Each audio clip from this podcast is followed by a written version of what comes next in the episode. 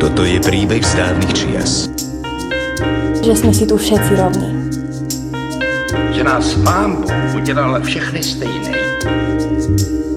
Tak čo budeme robiť? Hm? No práve.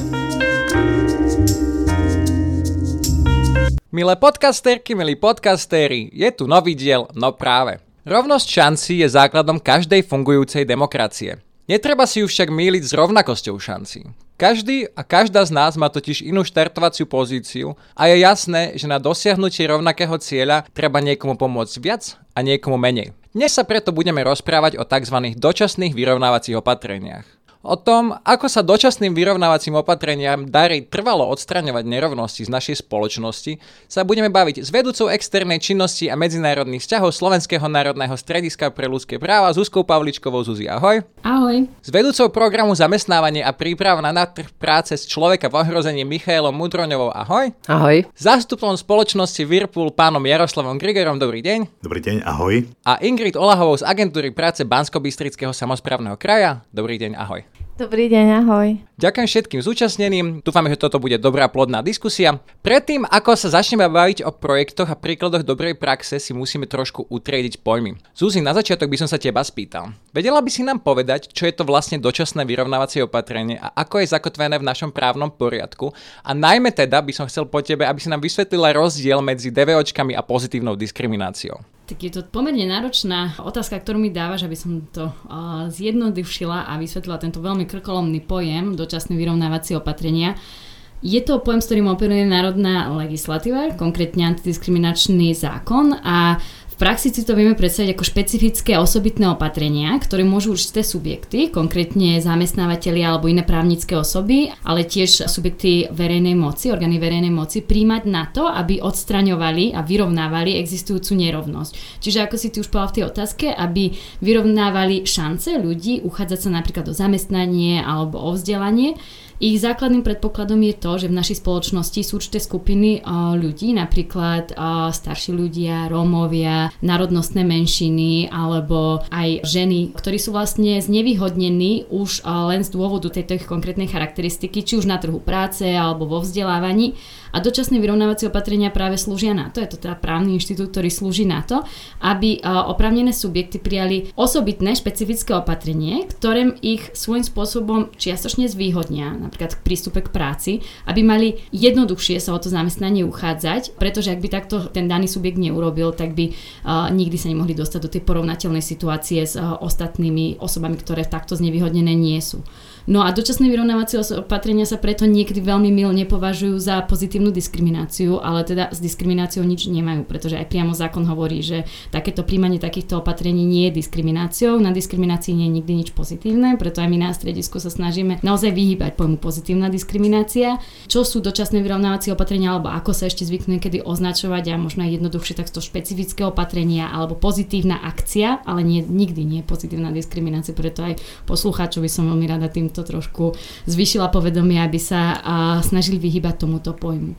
No a, ich takým charakteristickým znakom je tiež to, že musia byť dočasné, čiže ako náhle sa tá situácia, či už na trhu práce alebo vo vzdelaní upokojí, dosiahneme rovnosť alebo odstraníme tú existujúcu nerovnosť, tak ich musíme prestať uplatňovať, lebo v opačnom prípade by sme zase diskriminovali tú väčšinu, ktorá z nich nemohla benefitovať. No a musia byť primerané, čiže keď majú ten cieľ odstrániť nerovnosť, mali by byť navrhnuté tak, aby išli len na ten nevyhnutný rámec a aby naozaj neznevýhodňovali tú skupinu väčšinovú.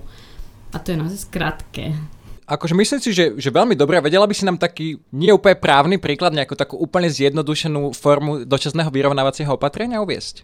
A ja ti dám jeden príklad, ktorý nie je formou dočasného vyrovnávacieho opatrenia, ale je to krásnou ilustráciou o tom, že čo je tá rovnosť príležitosti a čo je teda dočasné vyrovnávacie opatrenie. Keď si predstavíš bežeckú dráhu a máš tam bežcov, ani oni, tým, že je nie sú všetci úplne v jednej priamke, ale každý má tú svoju štartovacú čiaru posunutú o kúsok, lebo samozrejme teda ako tá bežecká dráha je elipsa, tak aby mali pred sebou rovnakú trasu, ktorú majú zabehnúť. Čiže my im vyrovnáme tú štartovaciu pozíciu, tú príležitosť záležitosť. Rovnako si to môže predstaviť tak, že máš tri osoby, každá v inej výške, ktorá sa snaží pozerať cez plod na koncert. Tá najmenš, najmenšia to nevidí, lebo plod je príliš vysoký a na to, aby sme dorovnali jej šancu, aby sa aj ona pozrela, tak jej dáme pod nohy nejakú stoličku a tým vlastne dorovnáme jej šancu, aby mala rovnaký prístup k tomu, čo vidí aj ten vyšší. Čiže to je tak veľmi laicky povedané. A v príklade takom právnom, tak je to napríklad, že zamestnávateľ zníži podmienky, napríklad pokiaľ má na danú pracovnú pozíciu vypísané, že to musí byť človek s vysokoškolským vzdelaním, ale vie, že v danom regióne uh, je veľká nezamestnanosť, dajme tomu Rómov a títo teda majú veľmi ťažké tým, že sú dlhodobo diskriminovaní, či už v oblasti vzdelávania, ale v zamestnaní, aby sa vôbec vzdelali dostatočne, aby sa teda o takúto prácu mohli uchádzať, tak vytvorí pracovné miesta, ktoré nastaví tak, že i umožní uchádzať sa aj napríklad uchádzačom zo stredoškolským vysokoškolským vzdelaním alebo nižším vzdelaním a zároveň im vytvorí podmienky, aby si toto vzdelanie počas práce u neho doplnili. Že aj to je dočasné vyrovnávacie opatrenie. Vedela by si ešte možno na jednu takú otázku odpovedať na začiatok, že v čom je to dobré pre toho zamestnávateľa? Viem, že sa o tom budeme rozprávať ďalej, ale v čom je to dobré pre toho zamestnávateľa v teórii, keď vlastne on by niekto sa mohol spýtať, že či neprerobí na tom? Je to dobré z viacerých aspektov. Jedným z nich je to, že tým, že bude zamestnať rôzne skupiny ľudí, tak si podporí diverzitu na svojom pracovisku a tým aj nejakú inovatívnosť, čiže vlastne nejaké rôznosť názorov, rôznosť e, nápadov vo firme, pritiahne talenty, lebo dnes teda nebudeme sa tady tým, keď povieme, že mnohí mladí, šikovní ľudia, talentovaní ľudia sa radi píšia tým, že robia pre firmu, ktorá sa hlási k určitým hodnotám a diverzita je jedna z tých hodnôt.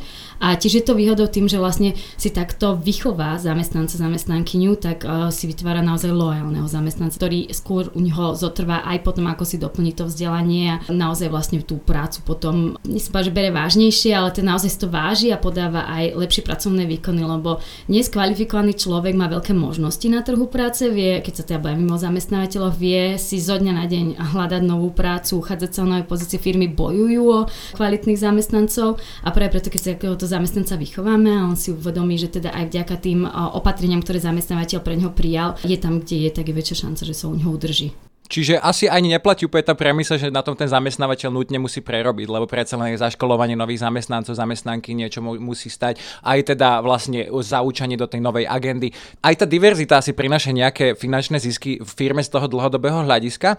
Už viaceré korporáty to pochopili a diverzita a inklúzia sa stala ich teda každodennou alebo respektíve hlavnou nosnou agendou. Aj pre tieto dôvody rozbiehame na stredisku tému DVOčiek. Stredisko ide spolu s agentúrou práce bansko samozprávneho kraja do projektu s názvom Dočasné vyrovnávacie opatrenia na zvýšenie zamestnanosti a vzdelávanie Rómov. Miška, teba sa opýtam teraz. Za akým účelom tento projekt vznikol a ako sa mu zatiaľ darí naplňať svoje ciele? V prvom rade teda by som rada poďakovala za to, že sme tento projekt môžeme realizovať. Ďakujeme Norskému finančnému mechanizmu a štátnemu rozpočtu Slovenskej republiky, vďaka ktorým teda tento projekt môžeme priniesť.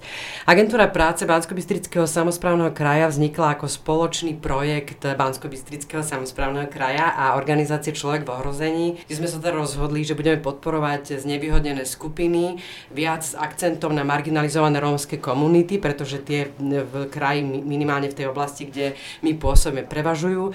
To znamená, že pôsobíme v Lučenci a poskytujeme pracovné poradenstvo a podporu pri vstupe na trh práce s nevyhodneným osobám, primárne Rómom z marginalizovaných komunít. Prečo vznikol tento projekt? My sme sa v podstate so strediskom rozprávali o tom, že ako Inštitút dočasných vyrovnávacích opatrení na Slovensku funguje, pretože my sme sa v našej praxi so zamestnávateľmi stretli vždy s tým, že keď sme chceli, aby urobili nejaký ústupok alebo nejaké opatrenie, ktoré by mohlo pomôcť eh, našim klientom zvládnuť možno ten nástupový stres alebo to zaškolovacie obdobie, tak oni uvádzali, že to nemôžu robiť kvôli tomu, že by to bola diskriminácia voči tým ostatným zamestnancom, ktorí úľavy nemajú. A práve tuto sme pochopili, že je potrebné operovať s pojmom dočasné vyrovnávacie opatrenia, vysvetľovať zamestnávateľom, že nejde o diskrimináciu, ale ide iba o dočasné opatrenie, ktoré má naozaj pomôcť dostať sa na rovnakú štartovaciu čiaru našim klientom, ktorí majú nedostatočné vzdelanie, nedostatočné možno návyky a skúsenosti, možno majú nedostatočné sebavedomie alebo nejakú dôveru v systém, vôbec dôveru v to, že môže zafungovať ten ich príbeh pozitívne. Takže toto bol dôvod, prečo sme sa do toho pustili A jedna stránka sú teraz zamestnávateľia a možno vzdelávacie inštitúcie, ktoré sme chceli inšpirovať a motivovať k tomu, aby rozmýšľali o inštitúte dočasných vyrovnacích opatrení ich zavádzaní. A druhá stránka je, veci je tá, že v podstate na juhu bansko kraja, kde my pôsobíme, je veľmi veľa mimovládnych organizácií a komunitných centier, ktoré s cieľovou skupinou pracujú a preto by sme aj tieto chceli podporiť v oblasti poskytovania pracovného poradenstva, aby aj oni vedeli pomôcť klientom, zamestnať sa, nájsť si prácu a možno aj oni vedeli dať informáciu o dočasných vyrovnovacích opatreniach zamestnávateľom a vzdelávacím inštitúciám, s ktorými spolupracujú. A mne sa páči, ako tam funguje aj ten marketing word to mouth, ako sa povie osoba k osobe. Veľmi sa mi to páči, že postupne asi je to trvalejšia stratégia, ako len spraviť jednu veľkú kampaň. Takže David, kam to príde, ale keď už sme sa teda rozprávali o tom legislatívnom rámci a o tej praktickej stránke projektu, tak sa poďme porozprávať aj o tom, ako to funguje zo strany zamestnávateľov. Dnes je s nami aj zástupca zamestnávateľa, a keď môžem povedať z firmy Whirlpool, ktorý sa rozhodol prijať také dočasné vyrovnávacie opatrenia. Pán Grigor, dobrý deň. Dobrý deň. Chcel by som sa vás opýtať, prečo sa vaša firma rozhodla vytvoriť pracovné podmienky aj pre ľudí, ktorým možno na bežnom pohovore nezvážila? Takže prvom ďakujem za pozvanie a za možnosť aj teda prispieť do tejto diskusie, pretože pre nás je to veľmi dôležité, je to už viac menej naše DNA. Takže my v roku 2014 sa rozhodovali ako ďalej, pretože mali sme dva týždne na to, aby sme prijali viac ako 400 pracovníkov z nášho regiónu a vedeli sme, že tá kvalita vtedy, v tej dobe, čo týka personálneho leasingu alebo dočasného zamestnávania, nebola moc dobrá tak sme sa rozhodli ísť cestou a takisto internou komunikáciou v spolupráci s našimi majstrami, lídrami, odborovou organizáciou a zamestnancami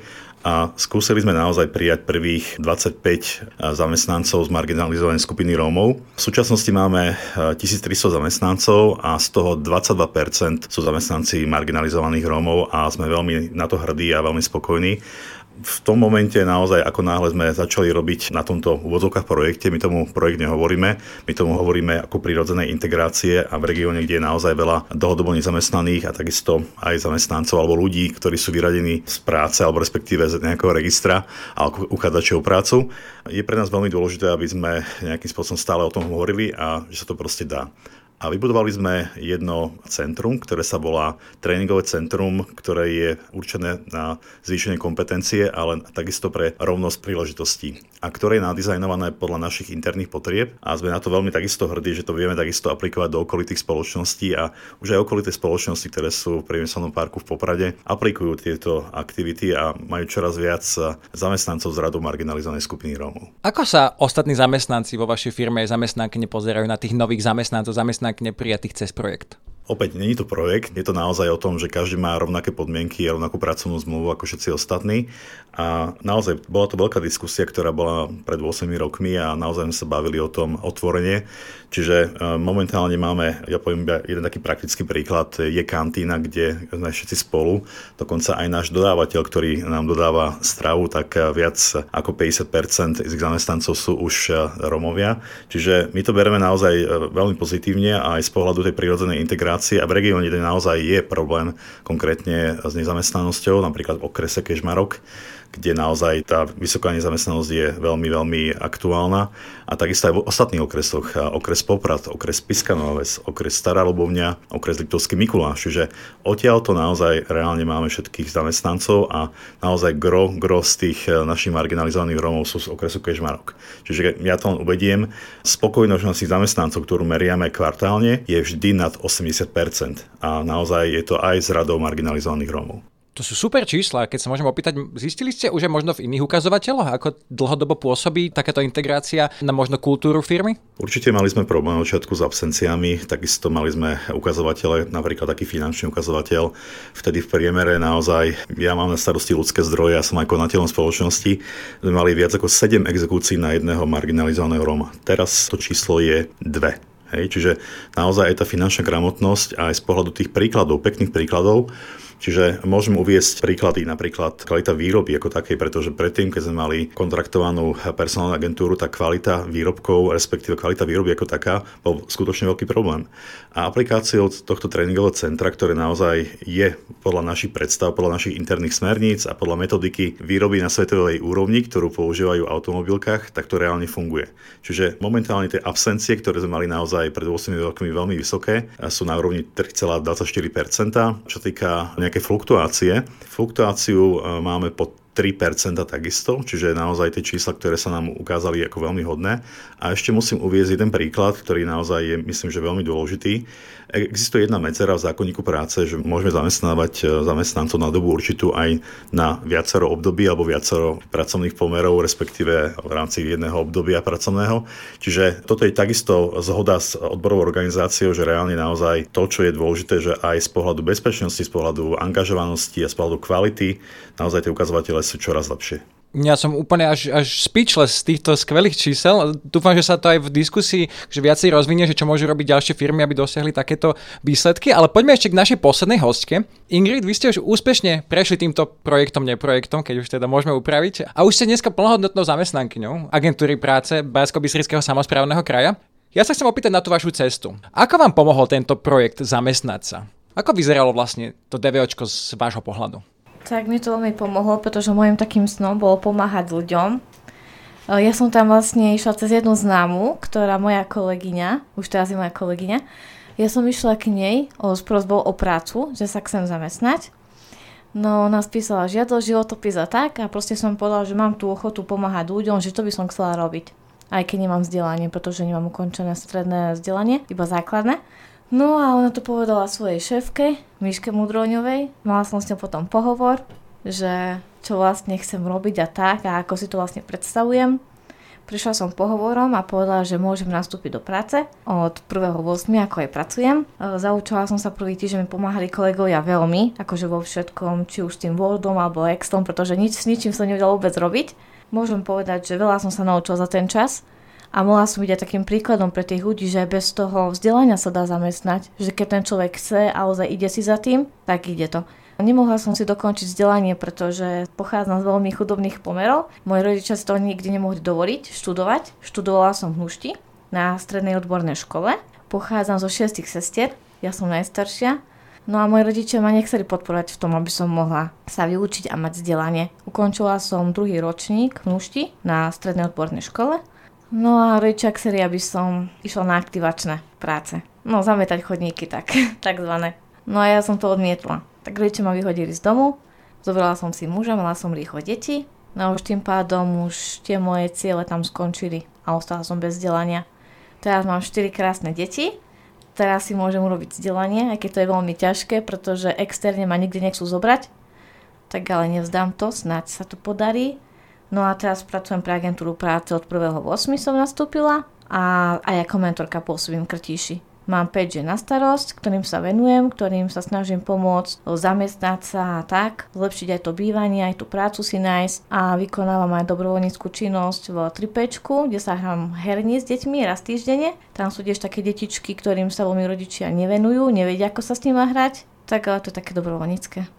Aby sme to teda naozaj dali na pravú mieru, tak chcela by som povedať, že Ingridka nie je človek, ktorý by dostal niečo zadarmo, že si za to, čo získala, môže sama a že naozaj tvrdo mákala na tom, aby sa dostala tam, kde dnes je. A musím povedať ako jej šéfka, že počas prvého mesiaca svojho fungovania v našej agentúre si našla sama 40 klientov, s ktorými pracuje, ktorým pomáha naozaj všestrane a je veľmi, veľmi aktívna, ako ste počuli, že aj naozaj vykonáva viacero pracovných pozícií. Čiže chcela by som tu zdôrazniť zdôrazniť, že musí človek aj sám veľmi chcieť a sám veľmi tvrdo makať, aby si niečo takéto zaslúžil. Ak môžem ja okomentovať na Margo Míšky povedať, že aj úžasnou praxou to, že agentúra práce bansko samozprávneho kraja ako jeden z projektových partnerov ide vzorom zamestnávateľov v svojom regióne a rozhodla sa prijať dočasné vyrovnávacie opatrenie. Čiže nie len o tom káže zamestnávateľom, s ktorými pracuje v regióne, ale sama im ukázala, že sa to dá a že sa takto vlastne našla v komunite svojho zamestnanca zamestnankyňu. Ďakujem veľmi pekne, mne sa to páči z takého toho pohľadu, my tu všetko, aj zamestnávateľov, aj teda osobu, ktorá si tým prešla, aj ten rámec. Môžeme sa dostať postupne ku tej diskusii, aby som vás chcel vyzvať, že keď budete mať odpoveď, kľudne sa prekrikujte. A moja prvá otázka, možno aj Zuzka, keď sme sa rozprávali o tej legislatíve, ale samozrejme ktokoľvek sa vyjadrite, sú legislatívne možnosti pre zamestnávateľov dnes dostatočné na to, aby vytvárali DVOčka? Ja si myslím, že sú. Tie legislatívne možnosti sú dostatočné. Do našej národnej legislatívy sa dostali aj podstate transpozíciu európskej legislatívy, európskych smerníc, čiže nie je to niečo, čo by si Slovenská republika myslela na kolene. Skôr vidím problém v tom, či o tom zamestnávateľia vedia, aké ich povedomie, či si túto legislatívu vedia správne vysvetliť a aplikovať ju to je zároveň úloha aj nás ako strediska. Mali by sme v tejto oblasti zvyšovať povedomie tým, že našou úlohou je práve šíriť naozaj povedomie o antidiskriminačnej legislatíve a o nediskriminácii rovnosti. A ja si myslím naozaj, že pokiaľ ten zamestnávateľ má vôľu prijať dočasné oravnávacie opatrenia, alebo má vôľu pomôcť určite z nevyhodnenej skupine a rozšíriť si teda diverzitu na pracovisku, má tu tie možnosti práve, aby to spravil právne správne, ak záujem je. Pán Grigor, vás sa chcem opýtať, cítili ste možno legislatívne prekažky, keď ste sa začali rozmýšľať nad týmto projektom, neprojektom, prepáčte, budem to tak volať teraz do konca diskusie? Nie, nie, necítili sme to a skôr sme necítili žiadnu podporu zo štátu a preto sme vlastne všetko riešili z našich zdrojov, konkrétne aj e, vybudovanie toho tréningového centra. Nepoužili sme naozaj žiadnu nejakú agentúru alebo respektíve žiadnu štátnu organizáciu. Čo nás aj mrzelo, robili sme rôzne, rôzne aktivity smerom voči úradu práce, dokonca na úrad práce v Poprade používalo naše tréningové centrum ako náborové stredisko, čiže kde si mohli niektorí uchádzači o zamestnanie a vyskúšať nejaké praktické zručnosti. Čiže moja odpoveď je nie, ale každopádne budeme veľmi radi, keď sa to bude o tom čoraz hovoriť, aby sme mohli aplikovať tieto naše poznatky a praktické skúsenosti aj do praxe okolitých spoločnostiach, nielen v Poprade, ale na celom Slovensku. Ďakujem za odpoveď. Toto je taká otázka možno, že pre všetkých, kto by ste sa cítili najkvalifikovanejší. Čo si myslíte, že motivuje zamestnávateľov, aby sa pustili do takýchto? Ak to nerobí štát, čo je všeobecná nejaká vec, ktorá by zamestnávateľa motivovala toto robiť?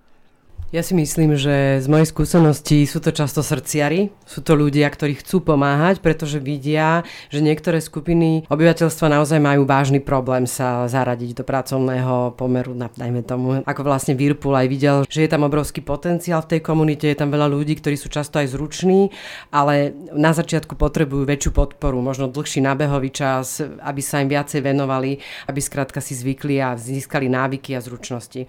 Čiže v prvom rade sú to srdciari, v druhom rade sú to veľké korporáty, ktoré prinášajú zo zahraničia tú kultúru podpory diverzí, do ktorých si hovoril. A v treťom rade potom sú to firmy, ktoré už nemajú inú možnosť. A to je veľmi dôležité. Aj Whirlpool v princípe vychádzal aj z toho, že v podstate už nebola v regióne iná dostupná pracovná sila ako teda Rómovia. A preto sa rozhodli, že teda nebudú možno voziť ľudí zo zahraničia, čo je cesta pre mnoho slovenských firiem jednoduchšia, ale jednoducho, že podporí regionálnu, teda miestnu pracovnú sílu a že bude vlastne investovať do rozvoja regiónu aj týmto prostredníctvom.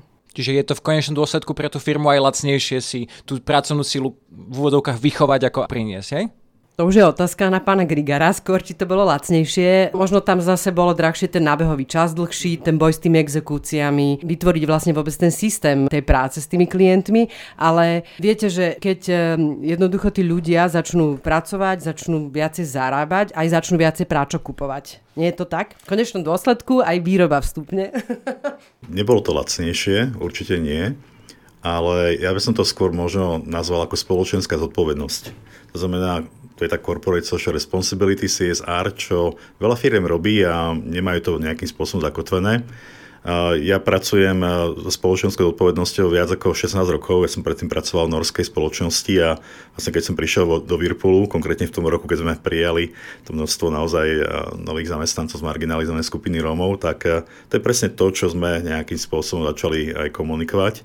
Áno, korporáty prinášajú tú spoločenskú zodpovednosť aj na Slovensko ale je veľmi dôležité, že aby naozaj v tom regióne, konkrétne tá firma spôsobí, aby začala naozaj od seba v tom regióne, pretože naozaj len pekný príklad môžem uvieť, že keď si naozaj otec po šiestich rokoch vo Whirlpoole prinesie do fabriky svojho syna, pretože ten syn vidí, že otec sa už oblieka inak, má nový telefón, má napríklad nejaké nové znalosti, pretože máme kopec digitálnych možností, komponentov, s ktorým sa dá nejak úvodovkách aj hrať. Takže toto je vec, ktorá naozaj je dôležitá a takisto pri nás si majú možnosť dokončiť základné vzdelanie, pretože máme veľa zamestnancov, ktorí nemajú dokončené základné vzdelanie.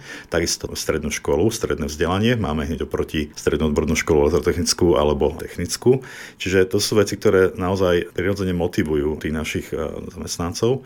A keď môžem povedať ešte k tomu, že či to je lacnejšie alebo nie, naozaj tá investícia bola taká prirodzená povinnosť, by som povedal, my sme nemali na to alokovaný nejaký rozpočet, my sme naozaj začali jednoduchým tréningovým centrom, ktoré bolo skôr určené pre exkurzie základných škôl, materských škôl, stredných škôl, vykonávať nejaký odborný výcvik a takisto odstraňovať niek- niektoré chyby, ktoré spôsobovali vtedy vtedajší zamestnanci priamo vo výrobe.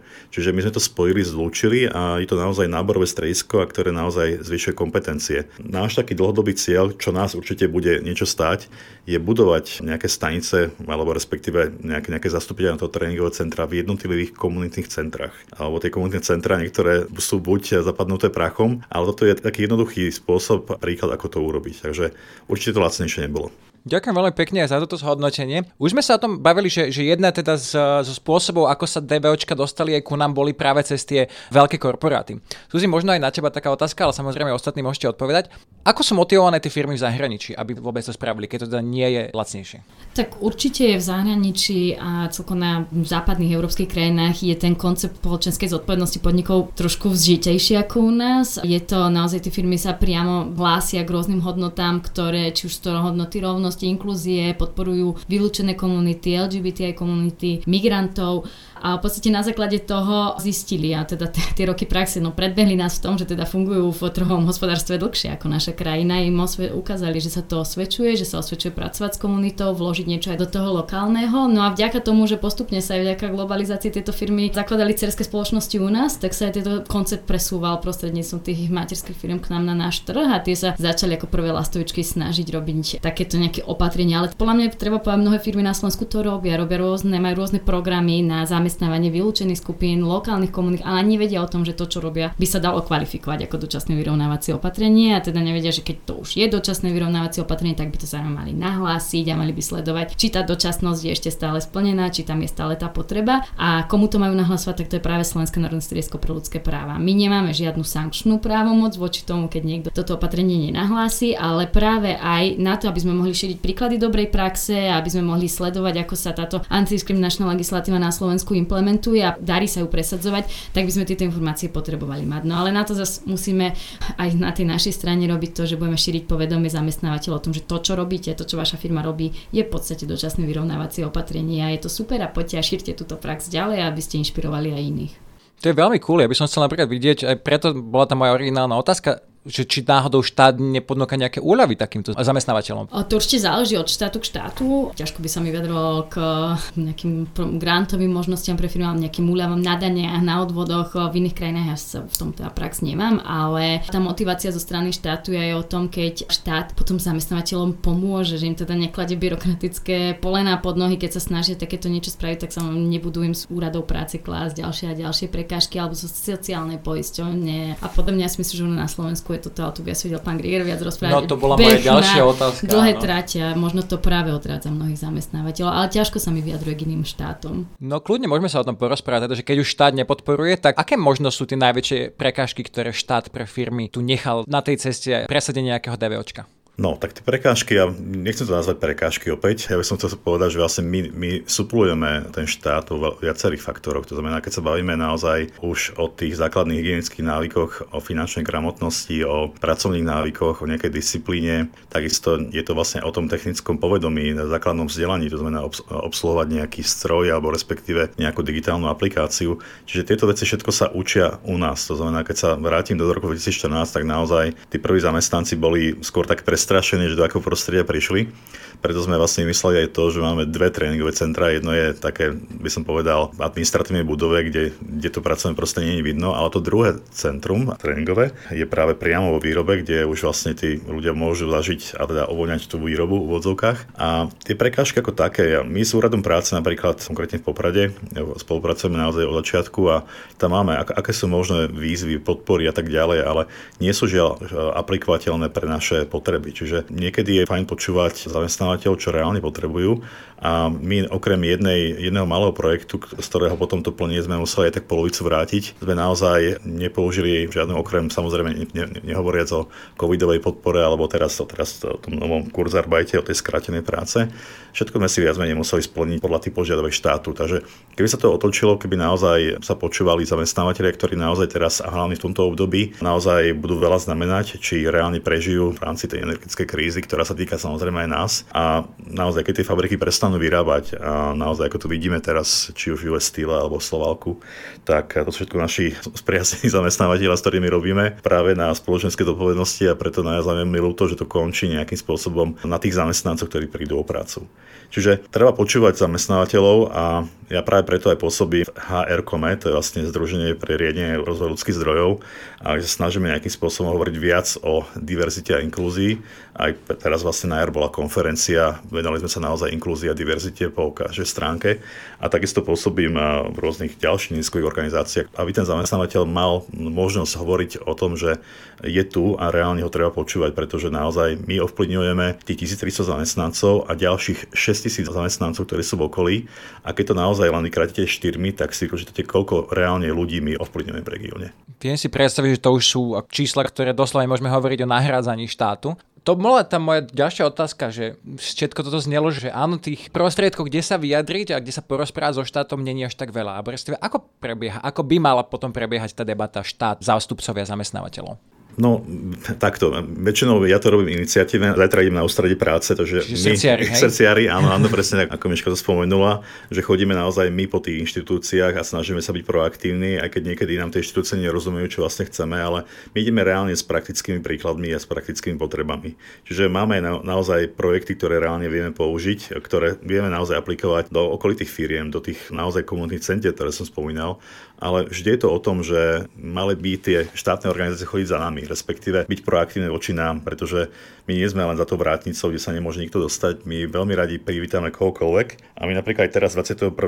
príde pozrieť pani eurokomisárka Dali, zatiaľ je to neoficiálna informácia, čo je pre nás veľká česť a dúfame, že naozaj sa to nejakým spôsobom odrazí a by aj napríklad splnomocnec vlády prišiel k nám a tak ďalej. Takže to sú veci, ktoré samozrejme my radi uvítame a radi budeme takisto počuť, aké sú možnosti, pretože tie právne možnosti, tie výzvy poznáme ale bojím sa povedať, že naozaj veľmi málo z nich je aplikovateľných do praxe.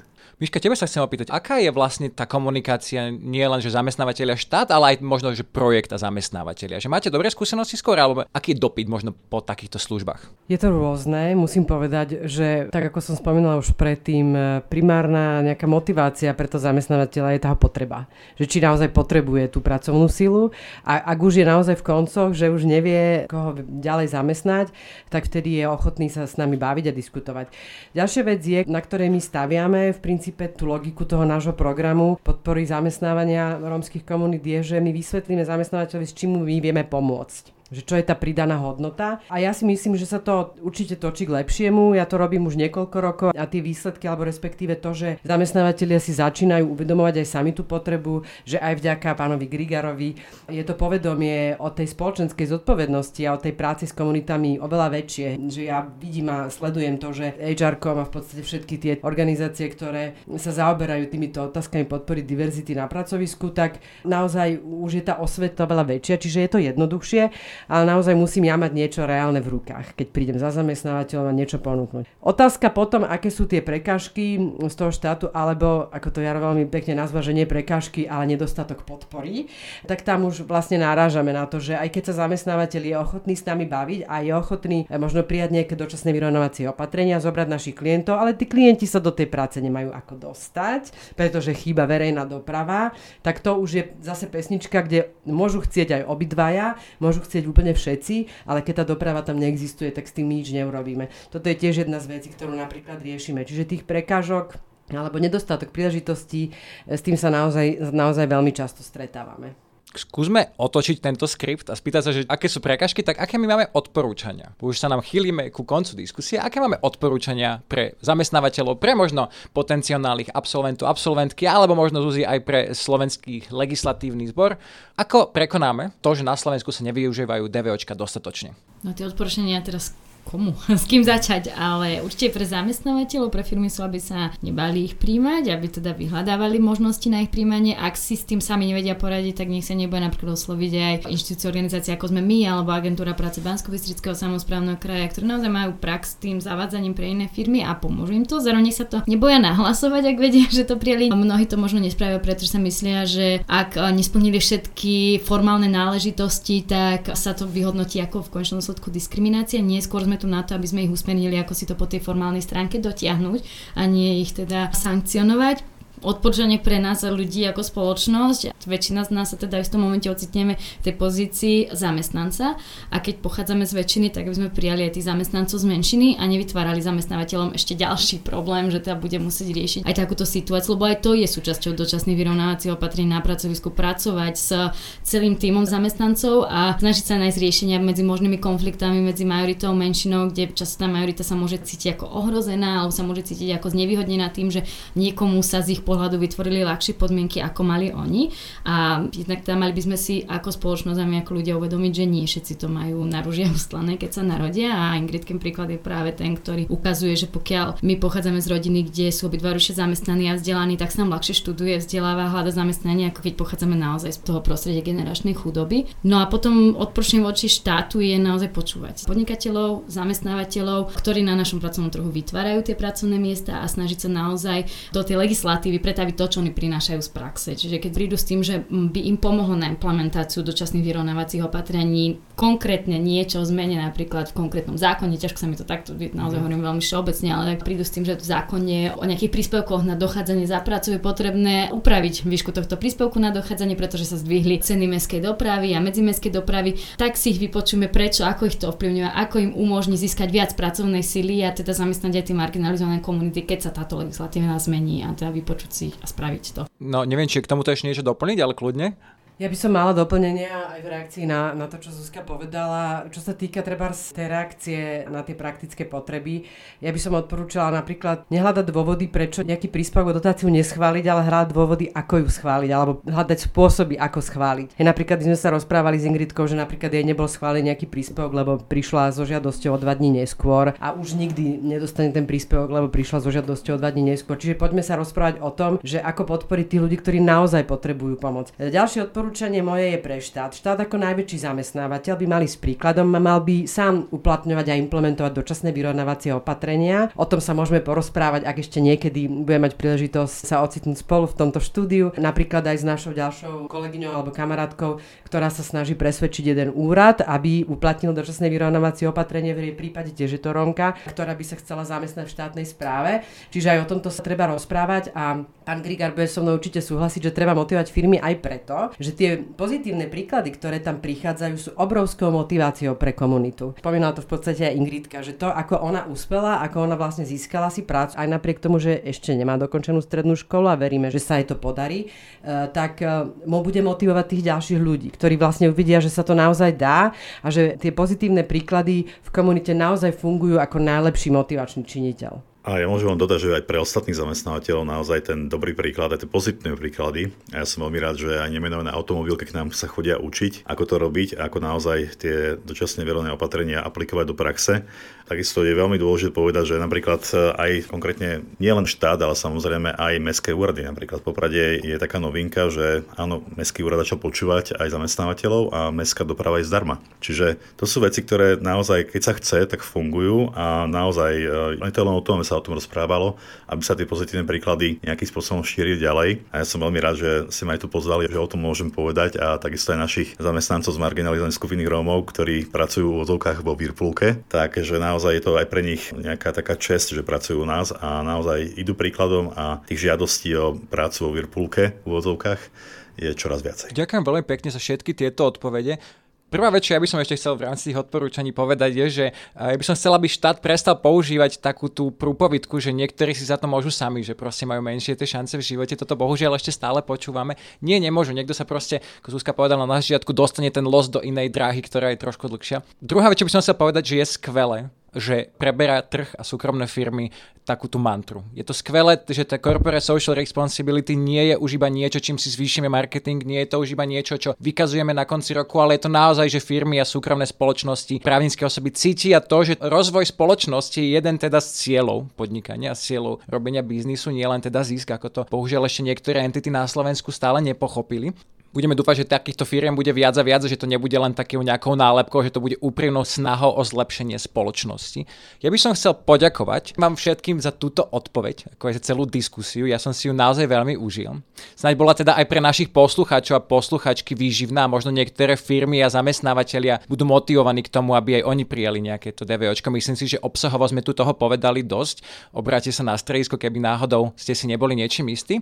Dámy a páni, milé podcasterky, milí podcastery, dnes sme sa rozprávali s vedúcou externej činnosti a medzinárodných vzťahov Slovenského národného strediska pre ľudské práva Zuzkou Pavličkovou, vedúcou programu zamestnávanie a príprava na trh práce z človeka v ohrození Michailom Udroňovou, senior manažérom spoločnosti Whirlpool pánov Jaroslavom Gregerom a Ingrid Olahovou z agentúry práce Banskobystrického samozprávneho kraja. Ja som Jakub Popik a toto bol podcast Slovenského národného strediska pre ľudské práva. No práve.